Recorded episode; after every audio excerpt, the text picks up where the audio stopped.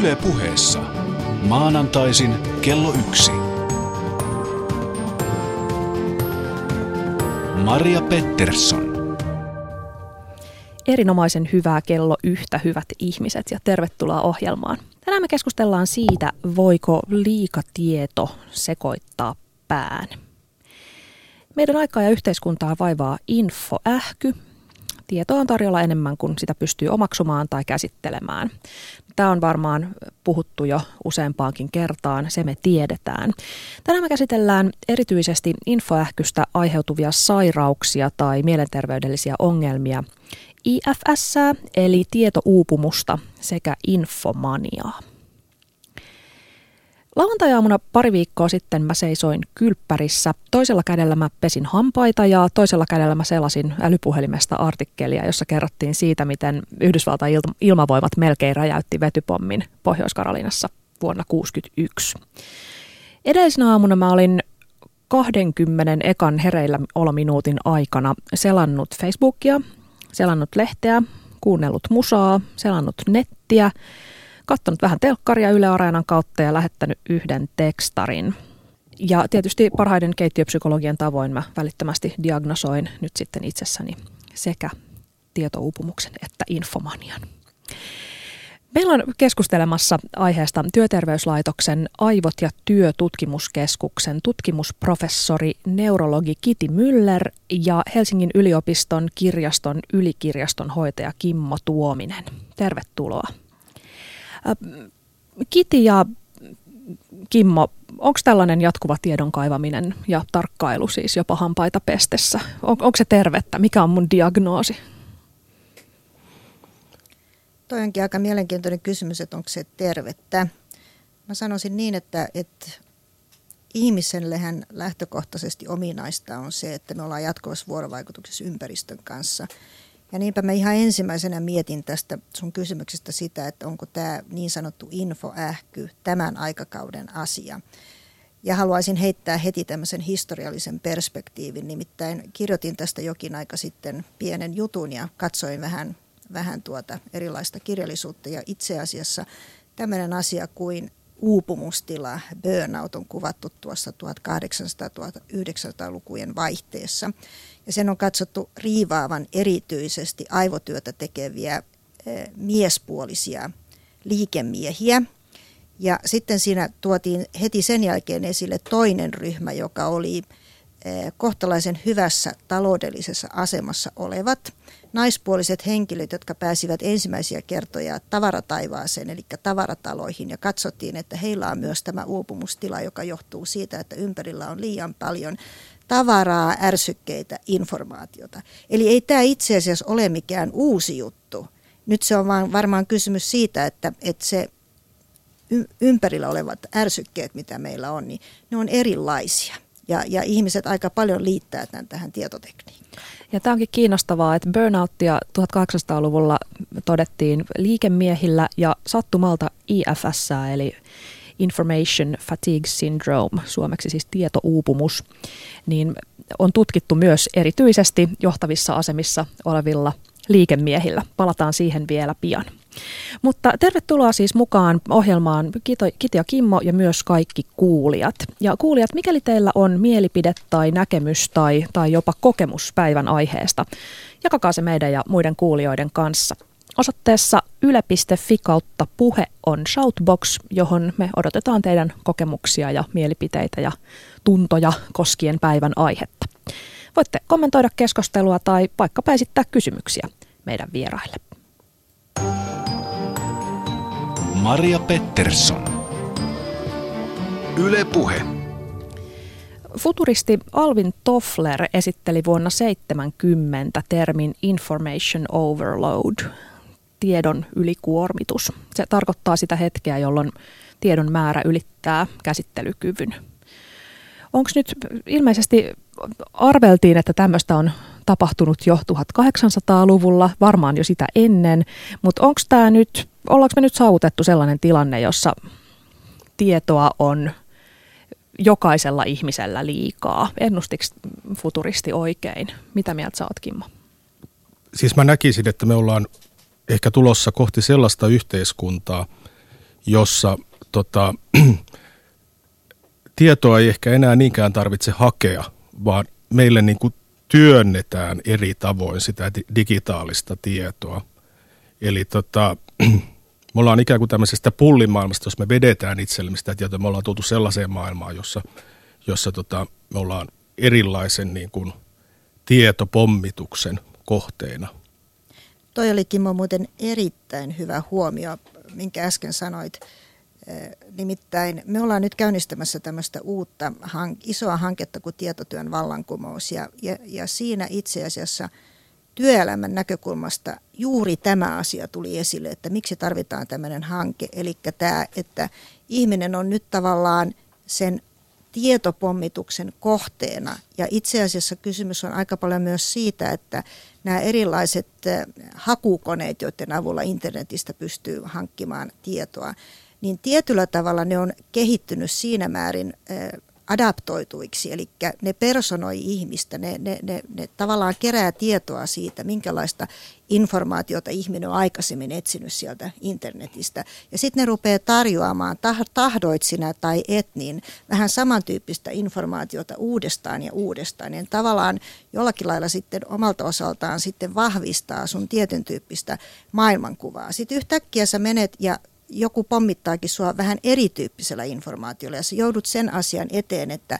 on ristiriitaista tietoa. Sua on pikkuhiljaa sua, sun tietynlaista käsitystä maailmasta ja asioista on vahvistettu niin, että tämä ystävällinen järjestelmä, hakukone systeemeinen on, on ajatellut, että okei, tämä ihminen on tämän tyyppinen, se haluaa kuulla tämän tyyppisestä tiedosta ja, ja sulaa ystävällisyyttään, pommittaa jatkuvasti sen tyyppisellä tiedolla ja, ja sen jälkeen sitten yhtäkkiä joku muu pääsee siihen väliin antamaan vähän toisen tyyppistä informaatiota. No silloinhan se ihminen ahdistuu, jos hänelle on ensin sanottu, että asiat on näin ja sen jälkeen häntä pommitetaan vaihtoehtoisella mielipiteellä, että asiat on muuten toisella tavalla. Eli hän joutuu käsittelemään tätä ristiriitasta tietoa. Niin se on varmaan nyt yksi semmoinen tämän, tämän aikakauden juttu, että meille tarjotaan sitä, haluttiin me tai ei, sitä informaatiota. Niin Kiti, sä oot, niin anteeksi, sano vaan Kimmo. Niin mä ajattelin myös, myös sitä, että tota, kun tätä tietoa tarjotaan, niin ehkä tiedon määrän lisäksi niin tämä tiedon laadun arviointi tulee entistä hankalammaksi, kun me ei oikeastaan tiedetä, mistä se tieto tulee, miten se meille valikoituu. Ää, tavallaan tämmöinen niin kuin tiedon konteksti puuttuu. Eli, eli millä me niin kuin, kun sanotaan, että meille tulee älypuhelimeen, siis nykyään, no me, meille tulee kaupallista, kaupallista, kaupallisia mainoksia, mutta nykyään kaikenlaisia tällaisia tiedon koostamis- ja välittämissovelluksia. Tiedetäänkö me niin kuin, että kun me sitä tietoa sinne saadaan, kun sitä meille työnnetään, tiedetäänkö me, tiedetäänkö me kuka sen tiedon on tuottanut, minkälaisia motiiveita tällä tiedon tuottajalla, onko ne kaupallisia motiiveja, onko jotain muita motiiveja.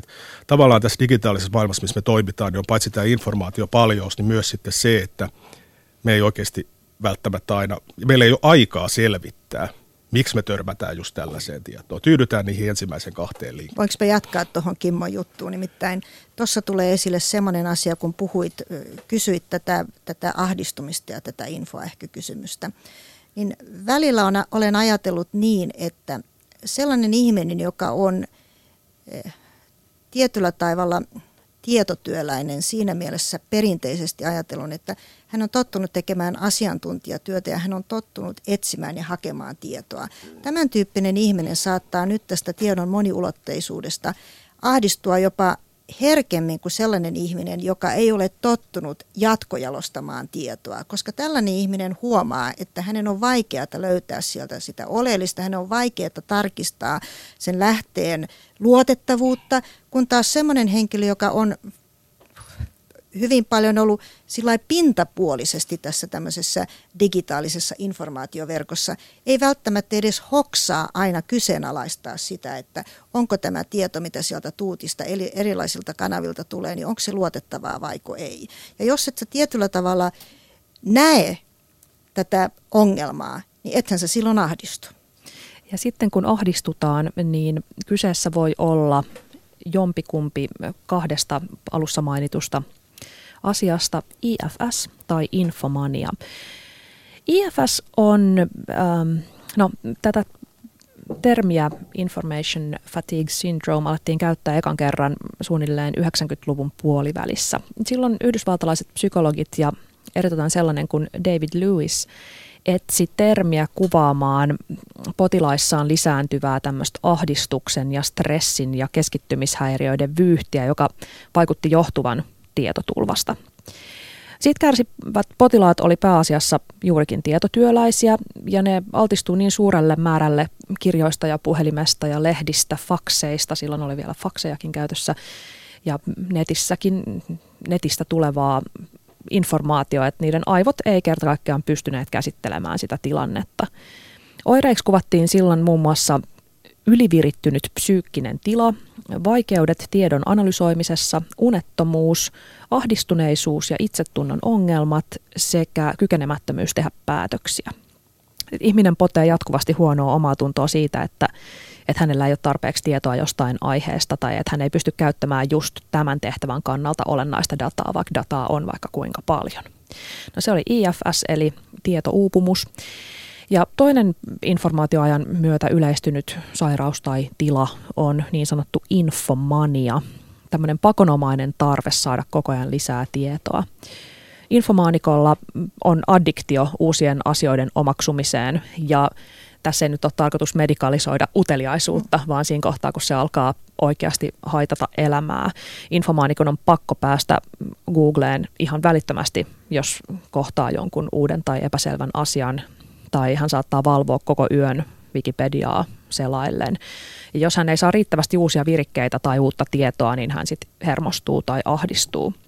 Ja infomaniaan liittyy myös pelko siitä, että mikäli ei ole koko ajan tiedon äärellä, vaikka jollain uutissaitilla tai sosiaalisessa mediassa, niin putoaa täysin maailman tai sen oman ystäväpiirin menosta, eikä sitten enää tiedä, mistä puhutaan.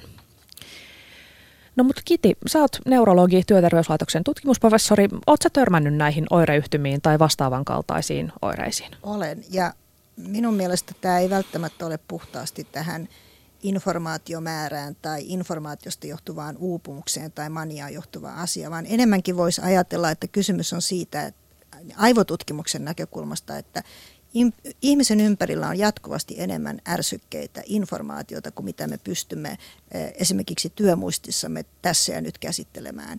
Ja itse asiassa, jos sä menet luonnon keskelle ja, ja sä oot esimerkiksi harrastanut eh, lintuja ja sä tunnet lintujen ääniä ja osaat niitä tunnistaa, niin tietyssä vaiheessa kevättä ja kesää, kun pesärakennus on meneillään vauhdikkaimmalla, niin sieltähän löytyy kymmenittäin erilaisia lintuja ja semmoinen henkilö, joka ymmärtää näitä, niin, niin nappaa sieltä kiinnostavia kysy- asioita. Semmoinen henkilö, joka ei ole perehtynyt tähän, niin ajattelee lähinnä, että, että mukavaa linnunlaulua tai, tai rentouttavaa. Et enemmänkin nyt on kysymys siitä, siis, että ihminen on aina – kiinnittyneenä ympäristönsä erilaisten aistiärsykkeiden kautta. Ja silloin kun tulee kysymy, on kysymys tämmöisestä oireista, mitä sä kuvasit liittyen tähän informaatio-uupumustilaan, niin siinähän kysymys siitä, että otsalohkot on lujilla. Eli kun jatkuvasti ympärillä on ärsykkeitä ja työmuisti yrittää hanskata sitä tilannetta ja, ja ihmisen on pakko jakaa tarkkaavuuttaan tiettyihin aistiärsykkeisiin, koska muuten työmuistin toimintakapasiteetti tukkeutuu ja salpautuu, niin otsalohkot on siinä lujilla. Ja jotta, ihminen, jotta tavallaan ihminen pärjää tässä, niin aivojen sähkökemiallinen ja, ja hormonaalinen ja aineenvaihdunnallinen tila muuttuu. Ja vähitellen sitten nämä tietynlaiset aivojen energiapaukut alkaa olla, olla vähissä ja sen seurauksena sitten ihminen alkaa oirehtia usein tämmöisellä niin kuin ahdistusoireilla, masennuksella, voi tulla erilaisia pelkotiloja ja tavallaan ensimmäisenä näkyy, se asia näkyy tämmöisenä mielenterveyden oireina. Siinä on kysymys silloin tämmöisestä, voisiko sanoa, aivojen jaksamattomuuden tilasta, joka sitten rupeaa heijastumaan ihmisen, eli ihmisen fysiologia alkaa hirttää kiinni. Ja silloin on kysymys siitä, että fysiologia ei ole enää sellaisessa tasapainoisessa tilanteessa, että ihminen kykenee keskittymään, tekemään ratkaisuja ja päätöksiä ja näin poispäin. Toinen, mikä siinä tietysti voi tulla, on se, että ihmisen aivot menee semmoiseen yliviritystilaan. Eli ne tottuu siihen, että ollaan jatkuvasti semmoisessa runsasärsykkeisessä ympäristössä, jolloin ne koukuttuu siihen. Eli tämä, jälleen tämä sähkökemiallinen ja aineenvaihdunnallinen tila aivoissa on muuttunut sillä tavalla, että ne rupeaa tulkitsemaan tämän tilanteen, jossa on koko ajan paljon ärsykkeitä, enemmänkin siksi normaali olotilaksi. Sitten kun niitä ei ole niin paljon, niin siitä tulee sille henkilölle sitten huono olo ja hän hoitaa sitä tavallaan koukuttumistaan näihin aistiärsykkeisiin etsimällä koko ajan jotain uutta haettavaa. Eli kysymys on tavallaan tämmöisestä tietyllä lailla mm, kaksisuuntaisesta jutusta.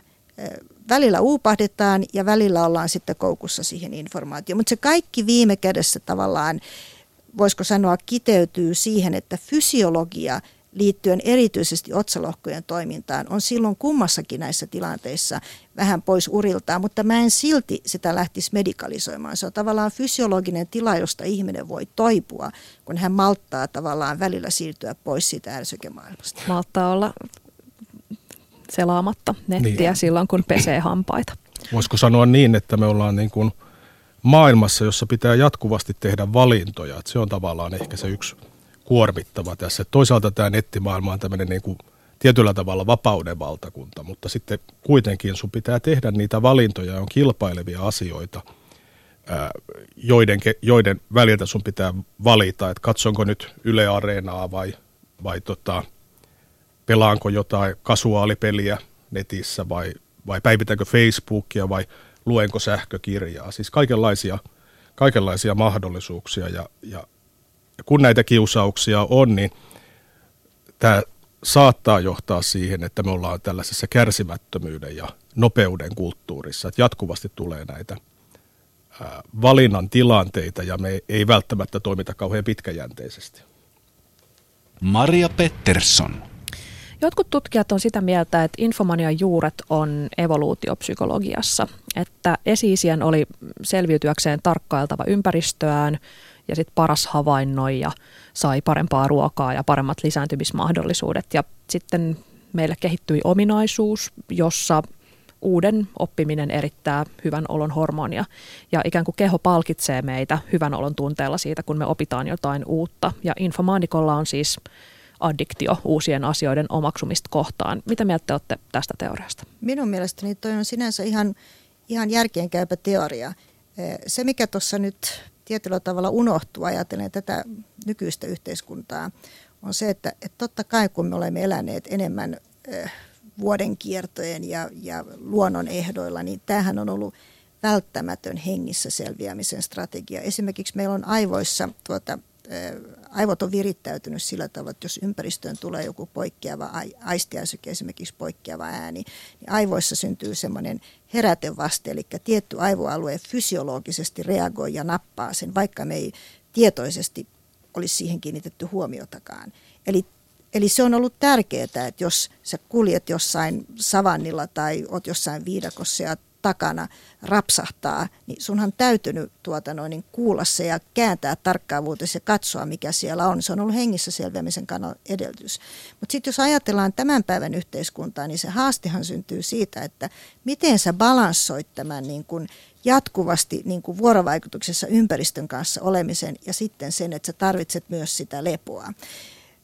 Esimerkiksi työelämässä aika, aika niin kuin dramaattisen muutoksen aikaan sai sähkö lampun keksintö ja se, että, että työturvallisuus mielessä ensimmäisen kerran päätettiin laittaa esimerkiksi tehdassaliin sähkövalot. Eli ensin lähdettiin siitä liikkeelle, että sitten on turvallisempaa tehdä vähän talvipimeällä tehdassalissa hommia, kun on parempi valaistus ja työtapaturmat vähenee. No pian joku keksi sen jälkeen, että hei, nyt voidaankin tehdä kaksi vuorotyötä tai kolmivuorityötä. Ja siinä tultiin jo siihen tilanteeseen, että hyvää tarkoittavaa alun perin ihmisen työturvallisuutta edistävä ja kehittävä asia, johti sitten pikkuhiljaa sen tyyppiseen tapaan olla ja elää ja tehdä asioita, joka liittyi siihen, että sitten ollaankin kolmivuorotyössä, joka ei ole ihmisen fysiologialle hyvää. Ja musta tuntuu, että ihan tässä, että ihmisen aivoille se on, vai mitä mieltä säkin muut, kun sä oot, sä oot varmaan tuota omassa työssäsi paljon tätä miettinyt, niin ihmisen aivojen kannalta se on kyllä aikamoinen hyppäys siirtyä papyryksestä tai kivitauluista mm. tai tämmöisistä kirjoista tai sulkakunnalla kirjoitetuista kirjeistä tähän nykyiseen digitaaliseen kirjastoaikaan. Kyllä se on, on tota, iso hyppäys ja tietyllä tavalla mä tätä digitaalista aikaa ja sitä, että mitä tässä on tapahtunut, niin hahmotan siltä kannalta, että miten, miten tota, tietoa tuotetaan. Että jos me ajatellaan tämmöistä niin kuin vielä paperin yhteiskuntaa, kun sä kirjoitat kirjettä kirjoituskoneella, sulla on paljon enemmän siinä niin kuin tämmöistä väliaineen vastusta, jos näin voi sanoa, kun että jos sä tota, lähetät tekstiviestejä, lähetät sähköpostia, ää, päivität Facebookia. Tämä on kaikki hyvin vaivatonta. Viestien lähettäminen on erittäin vaivatonta, mutta sitten se toinen pää, eli se ihminen siellä toisessa päässä, joka ottaa niitä viestejä vastaan, se on edelleen se sama ihminen ja samoilla henkisillä edellytyksillä varustettu, eli tavallaan ää, lähettäjä säästää aikaa, mutta sitten vastaanottajalla viestin vastaanottajalla ei ole aikaa tarpeeksi. Kimmo, sä kirjoitit 2006 kirjan nimeltä Tiedon partaalla, kuinka hallita informaatiotulvaa. Onko tilanne muuttunut vielä sitten tämän kirjan kirjoittamisen? Mikä on sun mielestä IFSn ja Infomanian tilanne silloin ja mikä se on nyt? Kyllä mä näen, että tota, jos me ajatellaan tätä mediamaailmaa, niin, niin se on muuttunut monessakin mielessä. Tiettyjä tendenssejä oli jo siinä vaiheessa nähtävillä. Sosiaalisen median tulo, ää, mobiili, mobiiliteknologia, eli viestien lähettäminen on entistä vaivattomampaa. Ja tietyllä tavalla mä näen myös, että tota, kun me ollaan siirtymässä, sen näkee hyvin niin kuin tiedejulkaisemisen maailmassa, joka on niin kuin, alkaa olla lehtipuolella esimerkiksi täysdigitaalinen. Meillä rupeaa olemaan todella paljon, paljon tota e-kirjoja. Me ollaan siirtymässä kohti tämmöistä täysdigitaalista maailmaa, niin se, se mikä tässä on niin kuin se ehkä isoin muutos on se, tavallaan tiedon laadun arvioinnin kannalta, että meiltä puuttuu sellainen tiedon konteksti, kun esimerkiksi paperidokumentti on joskus antanut. kirjaan tietynlainen eside, se kertoo jo jotakin siitä tiedon laadusta. Nyt me ollaan yhtäkkiä maailmassa, jossa meillä on niin kuin hakuikkunoita näytöllä, eli kaikki ää, tiedon lähteet näyttää suunnilleen samanlaiselta. Oxford English Dictionary, joka on – satojen vuosien aikana tehty hakuteos, se näyttää ihan samanlaiselta kuin vaikkapa Wiktionary, joka on siis tämmöinen wikityyppinen sanakirja. Me ollaan tultu sellaiseen maailmaan, jossa niin kuin, ää, ehkä tietyllä tavalla tämä meidän informaatiomaailma on litistymässä. Se on niin kuin tullut yhtä ohueksi kuin nämä meidän taulutietokoneiden näytöt. Osallistu lähetykseen Shoutboxissa. Yle.fi kautta puhe. Kiti Müller ja, ja Kimmo, joka äsken keskusteli tai kertoi ä, tiedon partaalla kirjastaan, ketkä infoähkyn tuomista oireista, tietouupumuksesta, infomaniasta, ketkä näistä etupäässä kärsii? Altistaako joku tietty työ tai luonteenpiirre, elämäntilanne, ikä näille oireille? Ennen kuin kuule mennään tuohon, niin haluaisin tuohon, mitä Kimmo, Kimmo tuossa äsken sanoi, niin vielä kommentoida sellaisen, että et yksi asia, mitä mä oon miettinyt, joka on mielenkiintoista, nyt, nyt tämä tulee ihan eetterinen, tiedä kuinka pitkäksi aikaa tämä jää sinne, että ennustaako Müller nyt oikein, mutta mä olen aika paljon viime aikoina miettinyt sitä, että onko esimerkiksi sähköposti ihan absoluuttisesti tulossa olemassaolonsa ja tiensä päähän. Nimittäin miet, mulla ainakin henkilökohtaisesti on sellaisia kokemuksia, ja olen myös itse sortunut siihen, että mä kirjoitan jotain sähköpostia ja kun on niin helppoa, niin mä jaan sen niille henkilöille, joiden kuuluu se tietää. Sitten mä laitan cc sitä varmuuden vuoksi joillekin ihmisille. Sitten kun munkin pitää kaikkea dokumentoida ja arkistoida, sitten mä laitan sen itselleni vielä niin kuin kopiona. Niin siitä alkaa sitten tällainen tietovyöry.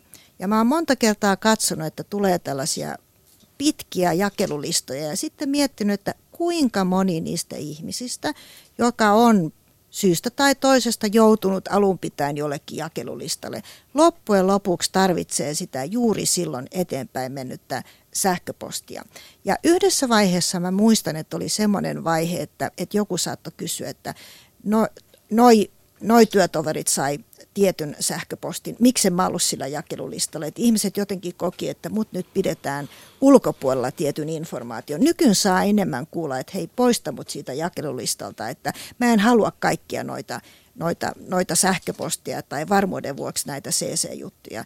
Ja tyypillinen tilanne on se, että just kun sun pitäisi lähteä vaikka lomalle tai muuta, niin viimeisen viikon ajan sähköpostia tuppaa sinne postiin.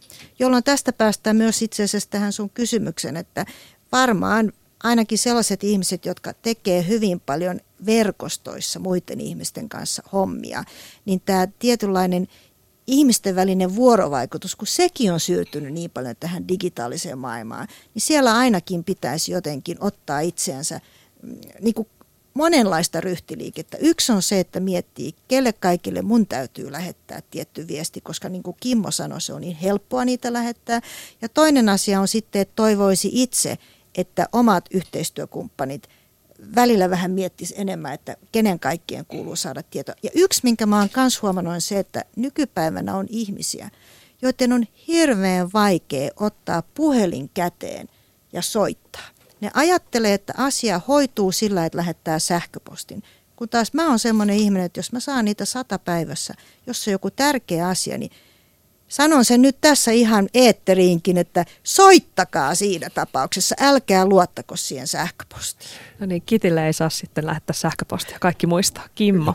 Siis tämä on mielenkiintoinen kysymys. Tämä on myös mielenkiintoinen kysymys siinä mielessä, että, että onko näillä medioilla, joita me käytetään, niin liittyykö niihin tämmöisiä moraalisia – oletukset. Esimerkiksi kun sä saat sähköpostin, sun pitää lukea se tietys. Että onko siinä tämmöinen piilevä moraalinen oletus, että kun sä saat sähköpostin, sun pitää lukea se tietyssä ajassa, sun pitää vastata siihen. Samoin niin kuin tekstiviestit, maailmassahan lähetetään, esimerkiksi Suomessa lähetetään tota, tällaisten kartoitusten mukaan niin useita miljardeja tekstiviestejä vuositasolla. Nyt oli ensimmäisen kerran kääntynyt laskuun tekstiviestien lähettämisen määrä. Se oli just uutisoitiin tuossa, olisiko ollut viime viikolla. Ihan kiinnostavaa, varmaan siirtynyt Joo, aika paljon jo, Facebookiin. No mutta äh, yksi jengi, josta Kiti tuossa alussa mainitsikin, burnoutista kärsivät miehet, bisnesmiehet jo 1800-luvulla. Yksi tutkittu ryhmä, Reuters tutki bisnesalalla johtavissa asemissa olevia ihmisiä Briteissä, Yhdysvalloissa, Hongkongissa ja Singaporessa. Ja ne tulokset olivat aika kiinnostavia. 40 prossaa vastanneista sanoi, että päätöksenteko on hidastunut, koska tietoa on tarjolla liian paljon – ja 47 prosenttia sanoi, että, että informaation kerääminen ja seulominen vie paljon aikaa varsinaisilta velvollisuuksilta. Ja tätä, näitä ei edes koettu ikään kuin varsinaisiksi velvollisuuksiksi. Ne tuli kaikki siihen oikean työn päälle.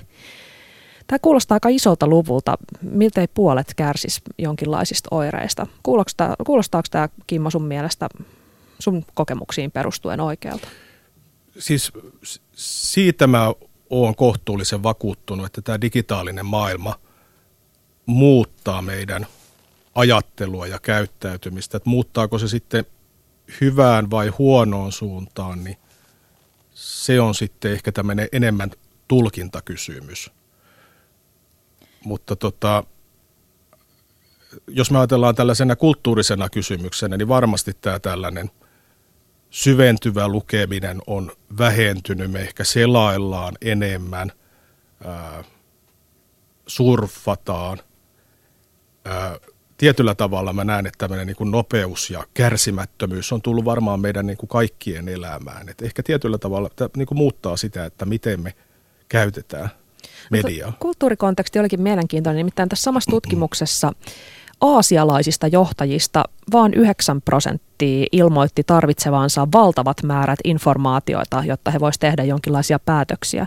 Ja Yhdysvalloissa ja Briteissä sen sijaan 31 prosenttia johtajista sanoi tarvitsevansa tosi paljon infoa voidakseen tehdä minkäänlaisia päätöksiä. Onko tämä infoähky jotenkin kulttuurisidonnaista?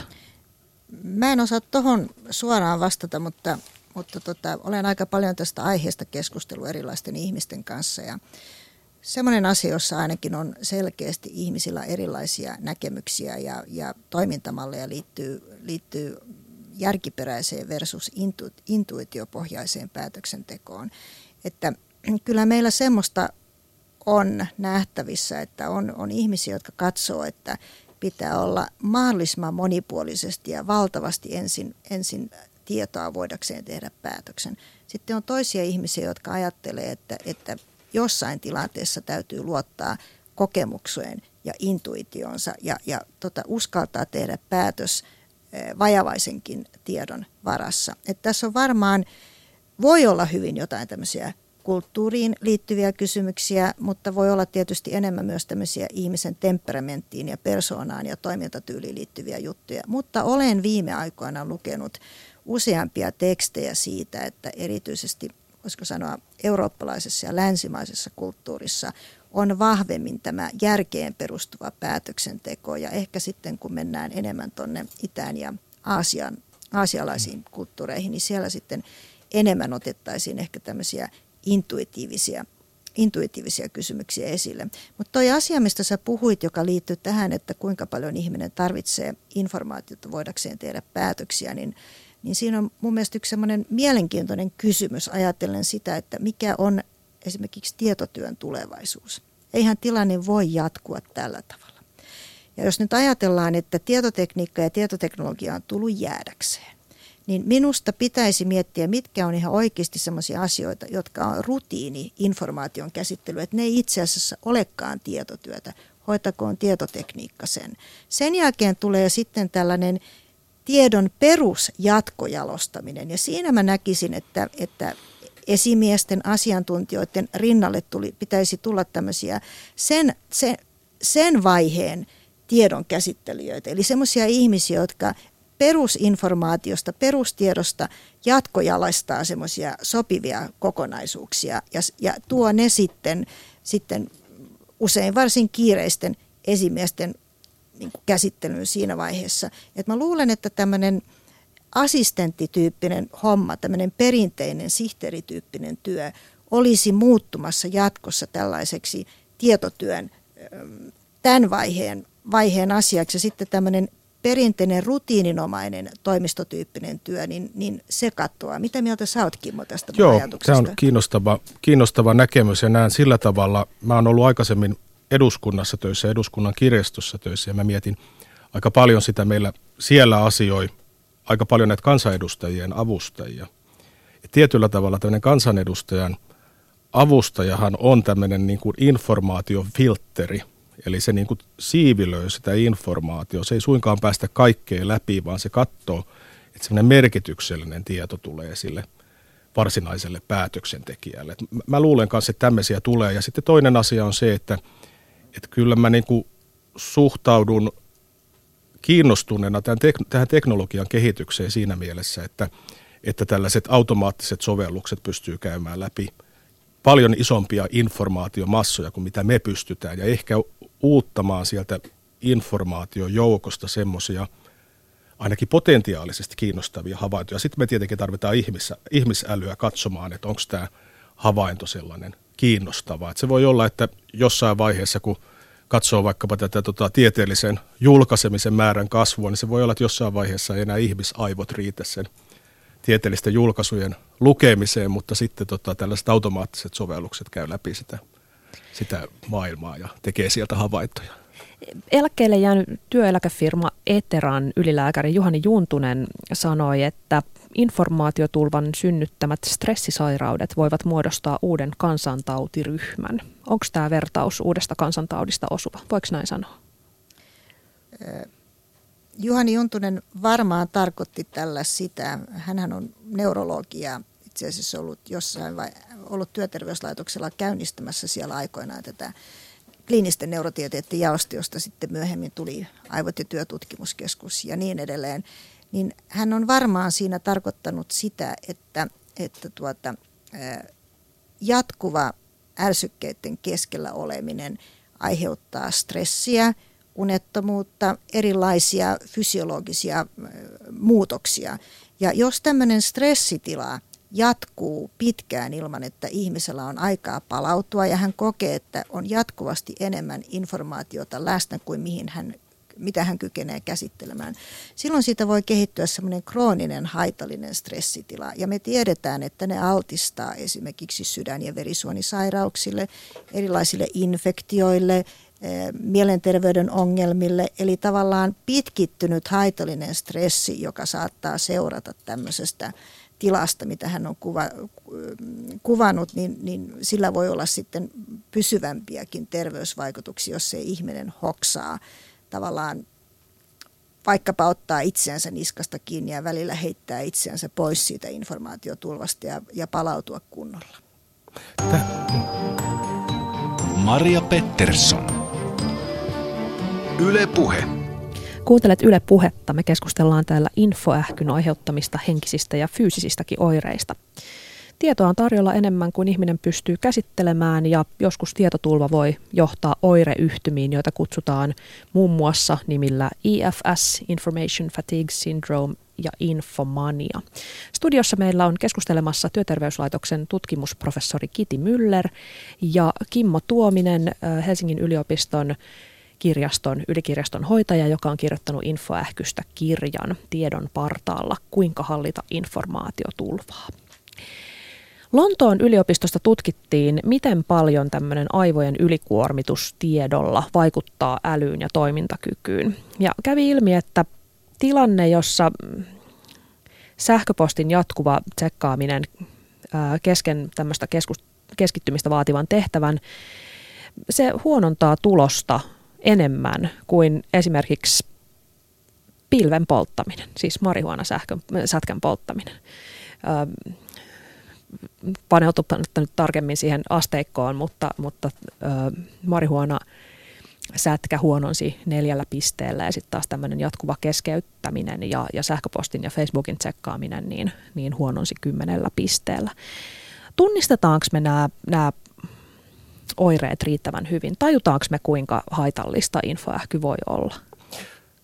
Joo, mä luulen sillä tavalla, että tota, me ollaan eletään tässä medioituneessa maailmassa. Me ollaan niin kietoutuneita näihin, näihin tota meidän medioihimme, että, että tietyllä tavalla me ei välttämättä niin kuin tiedosteta sitä, että esimerkiksi kuinka paljon me käytetään nettiä päivittäin. Tästähän on viestinnän tutkijat on huomauttaneet, että ihmiset saattaa arvioida omaa netin käyttöä. Se on paljon vähemmän kuin sitten aktuaalisesti, kun ihmisten toimintaa tarkastellaan, että kuinka paljon ne käyttää nettiä. Me ei varmaan niin kuin – kyetä ihan tietoisesti ymmärtämäänkään sitä, kuinka kietoutuneita me ollaan näihin meidän välineisiin ja tietyllä tavalla näihin meidän ajattelujatkeisiin, joita me käytetään. Ja Milloin voi sanoa, että, että nyt mulla on ongelma? Mitkä on sellaiset ekat merkit, joita ihmisen kannattaisi nyt jotenkin alkaa havainnoida itsessään?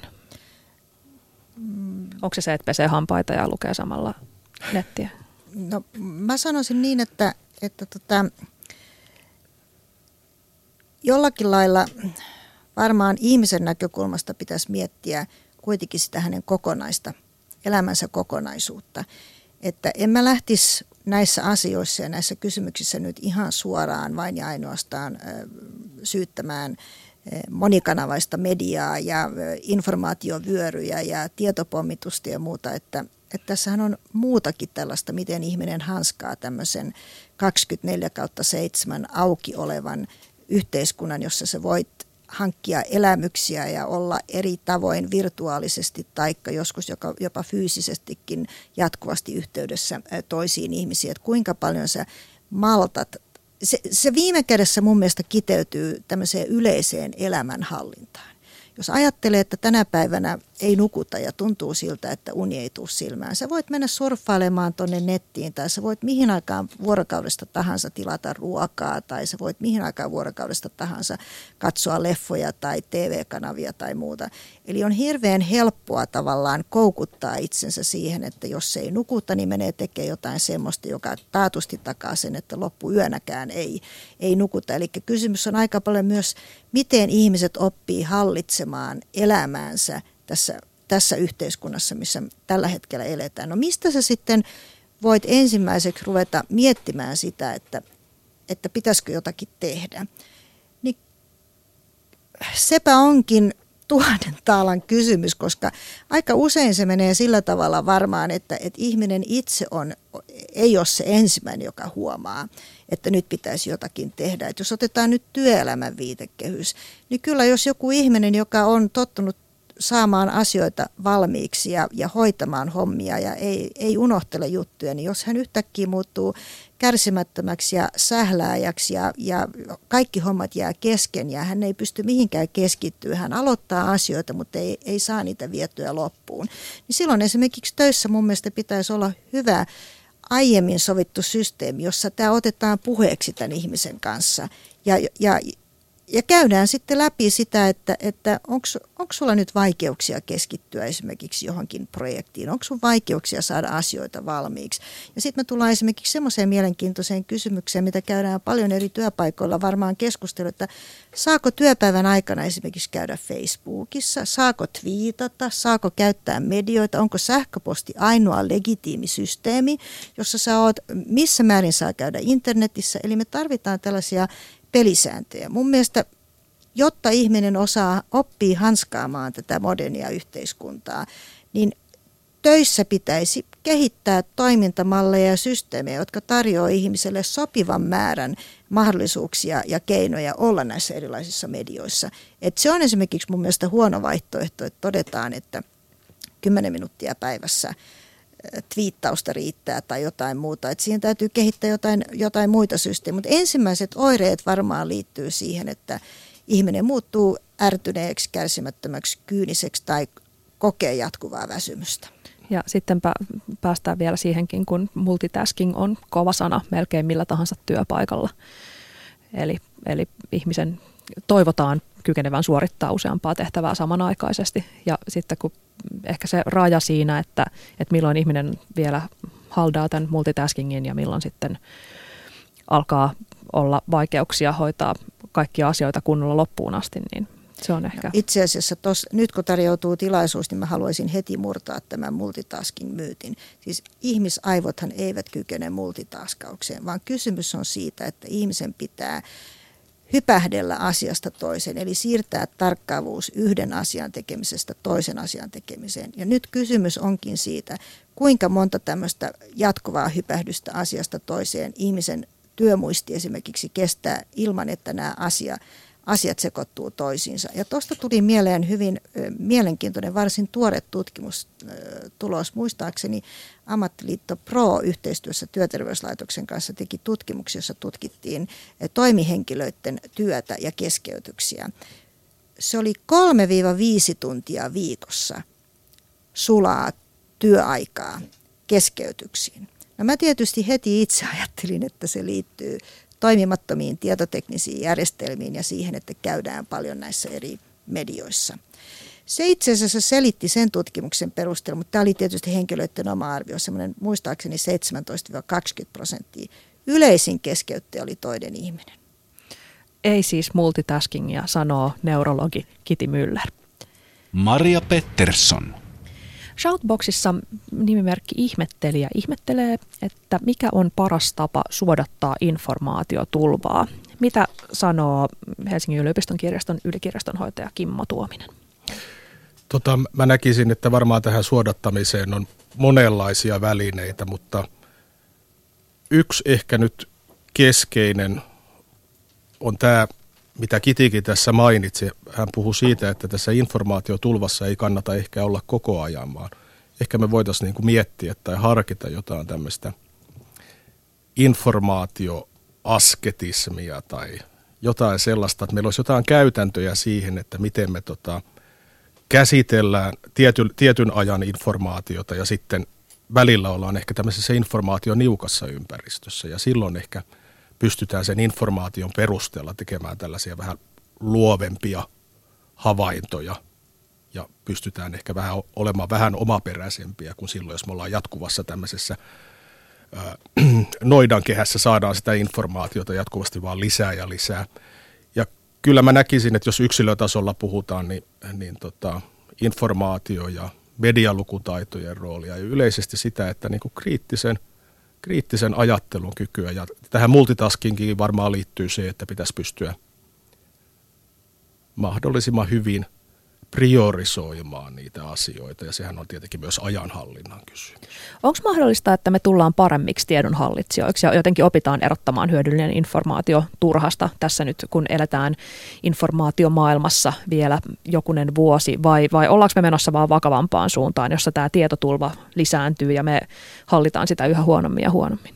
Kyllä mä olisin optimisti tässä suhteessa. Mä näkisin, että niin kuin pitkällä aikavälillä joko me turrutaan tai sitten me opitaan toimimaan tässä, tässä niin kuin uudenlaisessa ympäristössä, missä me ollaan. Mä olisin Kimmon kanssa samaa mieltä ja optimisti tässä asiassa ja samaa mieltä myös siinä, että jos ajattelee äh, ihmisen selviytymismahdollisuuksia, niin varmaan yksi tärkeimpiä asioita on ajattelun tai, omien ajattelun taitojensa eh, tavallaan kehittäminen ja, ja myös tämmöisen yhdessä tapahtuvan ajattelemisen kulttuurin kehittäminen. Siihen nämä uudet mediat tarjoaa meille valtavan hyviä vaihtoehtoja ajatella yhdessä. Ja itse asiassa semmoinen asia, mitä me itse viime aikoina on ruvennut enenevässä määrin miettimään, kun me nyt käynnistetään tätä tietotyön vallankumoushankettakin, on se, että nyt pitäisi ihan positiivisella tavalla miettiä, että mikä olisi semmoinen informaatioparatiisi. Eli semmoinen ympäristö, jossa me koetaan, että informaatio ja tieto esitetään sillä tavalla, että ihminen oikein voi nauttia siitä, että mulla on näin monta erilaista vaihtoehtoa etsiä hyvin monenlaista erilaista tietoa. Ja musta tuntuu, että yksi keino siihen voisi olla No ensinnäkin se, että mä uskon vahvasti siihen, että ihmiset on viime kädessä aika fiksuja, että kun ihmiset havahdutetaan tähän, että minkälainen kehitys meitä odottaa, jos me ei jotakin tehdä tässä, niin yhdessä miettimällä löydetään semmoisia uudenlaisia tapoja eh, kehittää näitä hakujärjestelmiä, tehdä tietoa ihan uudella tavalla eh, näkyväksi, että miten joku hakukone on rouskuttanut siitä jonkun tiedoksi nimetyn palikan, että mistä se, mistä se informaatio on kerätty. Että kun ihmiselle näytetään vähän monipuolisemmin sitä, minkälaisesta tietoavaruudesta on milloinkin koottu sitä informaatiota ja hänelle esitetty, niin varmaan siitä ryhtyy vähitellen kehittymään tämmöinen yhdessä tapahtuva niin kuin Eli, eli informaatiotulvaa hillitään etsimään lisää ja antamaan lisää tietoa ihmisille? Ei vaan, ei vaan ihmisille annetaan hallinnan välineet sillä tavalla, että ei, ei ole niin päin, että me ollaan sen pommituksen kohteena, vaan me ollaan vuorovaikutteisesti mukana miettimässä sitä, että mikä informaatio meille tulee katsottavaksi. Mä, mä uskon myös tuohon yhteistyön voimaan, eli siihen, että, että me niin kuin yhdessä kyetään ja niin kuin meidän omia sosiaalisia verkostoja ja sellaisia niin kuin luotettuja sellaisia tahoja, joihin me luotetaan, niiden kanssa yhteistyössä, kyetään hahmottaa tätä maailmaa. Ja tietyllä tavalla mä näen myös, että tietotekniikka on tämmöinen niin yhteistyön, että me sillä tavalla tietotekniikkaa hyödyntämällä, että tietotekniikka on käytössä siellä, missä koneet on hyviä ja sitten ihmiset tekee sitä, missä ihmiset on hyviä, niin me päästään tota, parempiin tuloksiin. Ja mustakin on erittäin kiinnostavaa tämä, mitä Kiti mainitsi tästä tästä tietotyön vallankumoushankkeesta jotenkin siitä, että informaatiota voidaan uusilla tavoilla visualisoida ja tehdä näkyväksi. Ja tehdä myös ehkä näkyväksi sitä, että on monenlaisia tulkintoja samasta asiasta. Sehän on sellainen niin kuin kiinnostava. Kuulostaa siltä, että toivoisitte meidän siirtyvän poispäin tiedosta ja kohti viisautta. Oliko tämä nyt jotenkin tosi kyllä mun, mielestä, kyllä, kyllä mun mielestä toi on aika hyvä kiteytys. Ja itse asiassa nyt kun mä mietin, mitä Kimmo äsken sanoi, niin mun mielestä tämä, jos jotakin saisi toivoa kouluihin ja yleisesti täällä yhteiskunnassa, mun mielestä tämä ajattelun taidot kunniaan on, on ihan näitä mm. ensimmäisiä asioita. Että asia, joka mua tällä hetkellä kauheasti jopa ärsyttää, täytyy sanoa, liittyy tähän, että puhutaan, että meillä on tämmöisiä diginatiiveja. Ensinnäkin, mitä nämä tämän tyyppiset ihmiset on, jotka on diginatiiveja. Sillä tarkoitetaan jotain semmoista eh, digiaikakauden nuoria, jotka syntyy suurin piirtein kännykkä tai tabletti kädessä. Ja sitten hehkutetaan, että ajatelkaa miten fantastista, että meidän kaksi- tai kolmevuotias otti, otti tabletin käteen ja heti osasi sille jotakin tehdä. Siinä on aivan muusta asiasta kysymys kuin ajattelun ja tiedon käsittelyn taidoista. Ettei vaan mentäisi vipuun siinä ja harhaan siinä asiassa, että kun nämä on onneksi nyt tullut aika helppokäyttöisiksi nämä tietotekniikat, niin se ei ole sama asia kuin että niitä käyttää tiedon hakemiseen, ajattelunsa tukemisena ja, ja sen viisauden synnyttämiseen. Ja tähän tarvitaan ihmisten välistä vuorovaikutusta ja tämä tämmöinen kriittinen, sopivan kriittinen asennoituminen tietoon ja sen ymmärtäminen, että sama asia voidaan tulkita eri tavoin. Samasta asiasta voi olla useampia erilaisia näkemyksiä. Tämä on minusta sellainen asia, johon paljon pitäisi esimerkiksi koulumaailmassa panostaa nykyistä huomattavasti enemmän. Onko tämä teidän mielestä realistista? Molemmat peräänkuulutatte äh, yhteistyön voimaa ja, ja ihmisen kriittisen ajattelun nopeaa kehittymistä. Onko se, onko se realistista? Tapahtuuko tällaista? No siis tietyllä tavalla mä näen jo, että tämmöisiä aihioita löytyy. Siis esimerkiksi mun tapa käyttää Facebookia, niin se on aika paljon sitä, että toki mä katson, että mitä kaverit sinne päivittää, mutta mä oon aika paljon kiinnostunut myös niistä linkeistä, mitä ne sinne linkittää. Tietyllä tavalla, kun mulla on paljon, paljon tota, ammatillisia kontakteja myös Facebookista, niin, niin ne linkit, joita sieltä nousee, niin ne on usein mä oon huomannut, että ne on aika relevantteja sen kannalta, mitä mä itse pohdiskelen. Että samanlaisia asioita ja, ja samassa ammatissa toimivat ihmiset samantyyppisiä asioita pohdiskelee. Ja silloin jo tällaisessa Facebookin tapaisessa ympäristössä, niin, niin tota, ää, sä hyödyt siitä verkostosta, joka sinne on muodostunut. Mä oon kuule Kimmo aivan samaa mieltä tuossa ja olenkin sitä mieltä myös, että Facebook esimerkiksi on sen tyyppi. Se nyt on vain yksi esimerkki. Sellainen, jossa minun mielestä pitäisi olla kaiken ikäisiä ihmisiä kaiken taustan omaavia ihmisiä ja, ja myös tämmöisiä vähän vanhempia henkilöitä niin kuin minä, tuommoisia kuuttakymppiä läheneviä. Että tavallaan myös nuoremmille annetaan sitä kautta ää, tavallaan oman esimerkin kautta jollakin lailla semmoista toisenlaista näkökulmaa siihen, että mihin näitä sosiaalisia medioita voi käyttää. Että niitä voi käyttää muuhunkin kuin bilekuvien näyttämiseen tai johonkin tämmöiseen eh, hyvin, voisiko sanoa, perinteisesti ajattelun, että mihin sitä käytetään, että jaetaan kuvia ja kerrotaan, minne mennään viikonloppuna ja näin. Että, että mulla no, ainakin... Musta taas tuntuu, että, että mitä nuorempi sitä monipuolisemmin käyttää sosiaalista mediaa, sitä vähemmän on pelkkiä bilekuvia, vaan sitä enemmän on, on sekä bilekuvia että että jotenkin hyvin tietosisältöisiä, olennaisia no, mun täytyy oikein ruveta katsoa uudestaan ja monipuolistaa nyt tätä mun verkostoa, koska mulla on siellä 15-80-vuotiaat ja ehkä mä, ehkä mä oon siellä, muuten tuli tuosta mieleen, että ehkä mä olen nyt siellä tämmöisen Facebookiin rakennetun filterin uhri. Eli mä saan sieltä ensisijaisesti newsfeedissä todennäköisesti vaan tietyn tyyppisiä postauksia, koska jos sulla on noin erilainen käsitys kuin mulla, niin se voi olla, että me ollaan kuule kahdessa erilaisessa informaatiokuplassa ja nyt meidän täytyy ruveta selvittää, että kumman kupla on enemmän lähellä totuutta. Se on muuten tärkeää miettiä sitä, että minkälaisten ikään kuin näkymättömien filttereiden niin kuin ympäröimiä me ollaan ihan, ihan alkaen hakukoneista, että se millä tavalla hakukoneet se esittää, niin kuin Kiti mainitsi tässä, niin ne seuraa sun toimintaa, mutta myös se, että tota, hakukysymykseen, kun sä saat vastauksen, sä et oikeasti tiedä, että minkälainen algoritmi siellä taustalla sitä informaatiota on järjestänyt. Sehän on niin kuin tietyllä tavalla – jopa niin kuin liikesalaisuus. Et nämä on semmoisia kriittisiä kysymyksiä, että miten se oikeasti muodostuu se meidän informaatiomaailma, missä, missä me sitten ollaan. Kertokaa vielä, miten ihminen voi itse ehkäistä infoähkystä aiheutuvia oireita. Paitsi nyt on puhuttu siitä, että ottakaa ö, nettilomaa. Entä sitten, kun ollaan jo siinä kohtaa, erä, eräskin studiossa istuva nimeltä mainitsematon henkilö, että, että esimerkiksi valitsee lomalla hotellin sen mukaan, että siellä varmasti on hyvä ja ilmainen ja nopea netti.